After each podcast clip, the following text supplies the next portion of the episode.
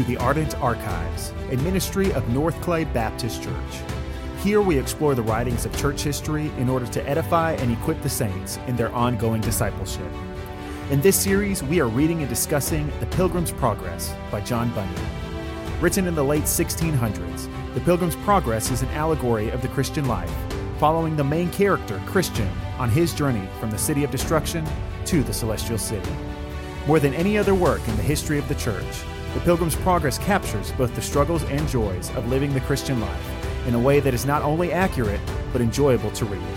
So prepare yourself for an epic adventure as we embark on The Pilgrim's Progress by John Bunyan.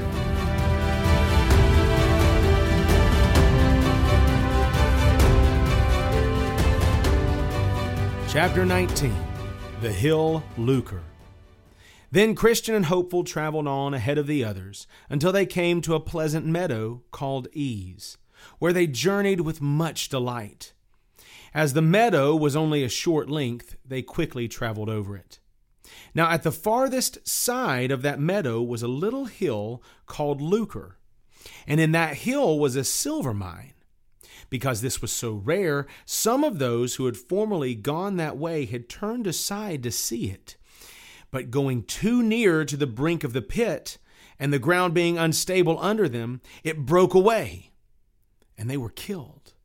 Some others were so injured they could not, to their dying day, be recovered. Then I saw in my dream, the little way off the road, near the silver mine, stood a gentleman named Demas. He called out to passing travelers to come and see. He beckoned to Christian and Hopeful, Ho! Turn aside here, and I will show you something quite special. What is so deserving as to turn us out of the way to see it? Here is a silver mine, and some are digging in it for treasure. If you come, with a little effort, you may be richly rewarded. Then Hopeful responded, Let us go and see. Not I, Christian cautioned. I have heard of this place before. Many have been destroyed there.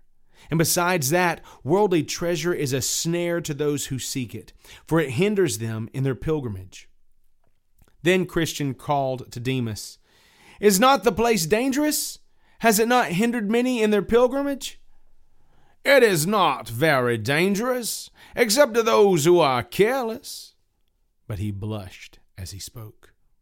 Then Christian said to Hopeful, Let us not turn a step out of the way, but still keep on our path. I assure you that when By Ends arrives here, if he has the same invitation as we did, then he will turn aside and go to Hill Lucre. No doubt about that, for his principles lead him that way. A hundred to one that he dies there. Then Demas called again, saying, Will you not even come over and look? Then Christian firmly answered, Demas, you are an enemy to the right ways of the Lord. You have been already condemned for your own turning aside. Why are you seeking to bring us into the same condemnation? Furthermore, if we turn aside at all, then our Lord the King will certainly hear of it. And rather than standing with boldness before him, we would instead be put to shame. Then Demas cried out that he was one of their kinsmen, and that if they would only tarry a little, he also would walk with them. Then Christian asked, What is your name? Is it not Demas? Yes, my name is Demas. I am the son of Abraham. I know you. Gehazi was your great grandfather. Judas was your father, and you are treading in their steps. You are using a devilish prank. Your father was hanged as a traitor, and you deserve no better recompense. Assure yourself that when we come to the king, we will tell him of your behavior. Thus they continued on their way. By this time, By Ends and his companions had come within sight, and they, at the first beckoning, went over to Demas. Now, whether they fell into the pit by looking over its brink, or whether they went down to dig in the silver mine, or whether they were smothered in the bottom by the fumes which commonly arise, Of these things I am not certain. Yet this I observed, that they were never again seen in the way. Then Christian sang, By ends and silver Demas both agree. One calls, the other runs, that he may be a sharer in his lucre, so these do take up in this world and no further go. Now I saw that just on the other side of this plain, the pilgrims came to a place where an old monument stood near the side of the highway. Upon seeing it, they were both concerned because of the strangeness of its form, for it seemed to them as if it had been a woman transformed into the shape of a pillar. They therefore stood looking upon it, and for a time could not tell what they should make of it. At last, Hopeful spotted an inscription in an unusual dialect written above the monument. But being no scholar, he called to Christian, who was more learned, to see if he could understand the meaning. So Christian came, and after examining the letters, he found its meaning to be Remember Lot's wife. After reading it to Hopeful, they both concluded that this was the pillar of salt which Lot's wife had been turned into, for her looking back with a covetous heart when she was fleeing Sodom for safety. This sudden and amazing sight prompted the following discourse. Ah, my brother, this is a timely warning.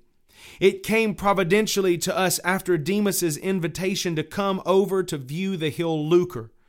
Had we gone as he desired, and as you were first inclined to do, my brother, we ourselves would probably have been made like this woman, a spectacle to behold for those who come after. I am sorry that I was so foolish, and am astonished that I am not now as Lot's wife. For what is the difference between her sin and mine? She only looked back, but I had a desire to go and see. Let God's grace be adored, and let me be ashamed that such a thing should ever have been in my heart. Let us take notice of what we have seen here for our help in times to come. This woman escaped one judgment, for she escaped the destruction of Sodom, yet she was destroyed by another judgment, as we see that she was turned into a pillar of salt. True, and she serves both as a warning and an example to us. She is a warning in that we should shun her sin or receive her judgment. Korah, Dathan, and Abiram, along with the 250 men who perished in their sin, are also an example for others to beware. But above all, I am astonished at one thing how Demas and his fellows can so confidently stand looking for that treasure, which Lot's wife, just for looking behind her, was turned into a pillar of salt. For we do not read that she stepped one foot out of the way more especially so since the judgment which overtook her made her a monument within sight of where they are. For they cannot but see her if they would only lift up their eyes. It is a thing to be amazed at. It argues that their hearts have grown so hardened in this case. I cannot tell who to compare them to so aptly as to those who pick pockets in the presence of the judge or would rob purses under the gallows. It is said of the men of Sodom that they were exceedingly wicked and sinful before the Lord. That is, in his eyesight, and notwithstanding the kindness which he had shown them, for the land of Sodom was like the Garden of Eden at that time. This, therefore, more provoked him and made their punishment as hot as the fire of the Lord out of heaven could make it. It is most rationally to be concluded that those who shall sin in God's sight, although such examples are continually set before them to caution them to the contrary, must be partakers of the most severe judgments. Doubtless you have spoken the truth. What a mercy it is that neither you nor especially I were made to be similar examples as that forsaken woman. This gives us an occasion to thank God, to fear Him, and always to remember Lot's wife.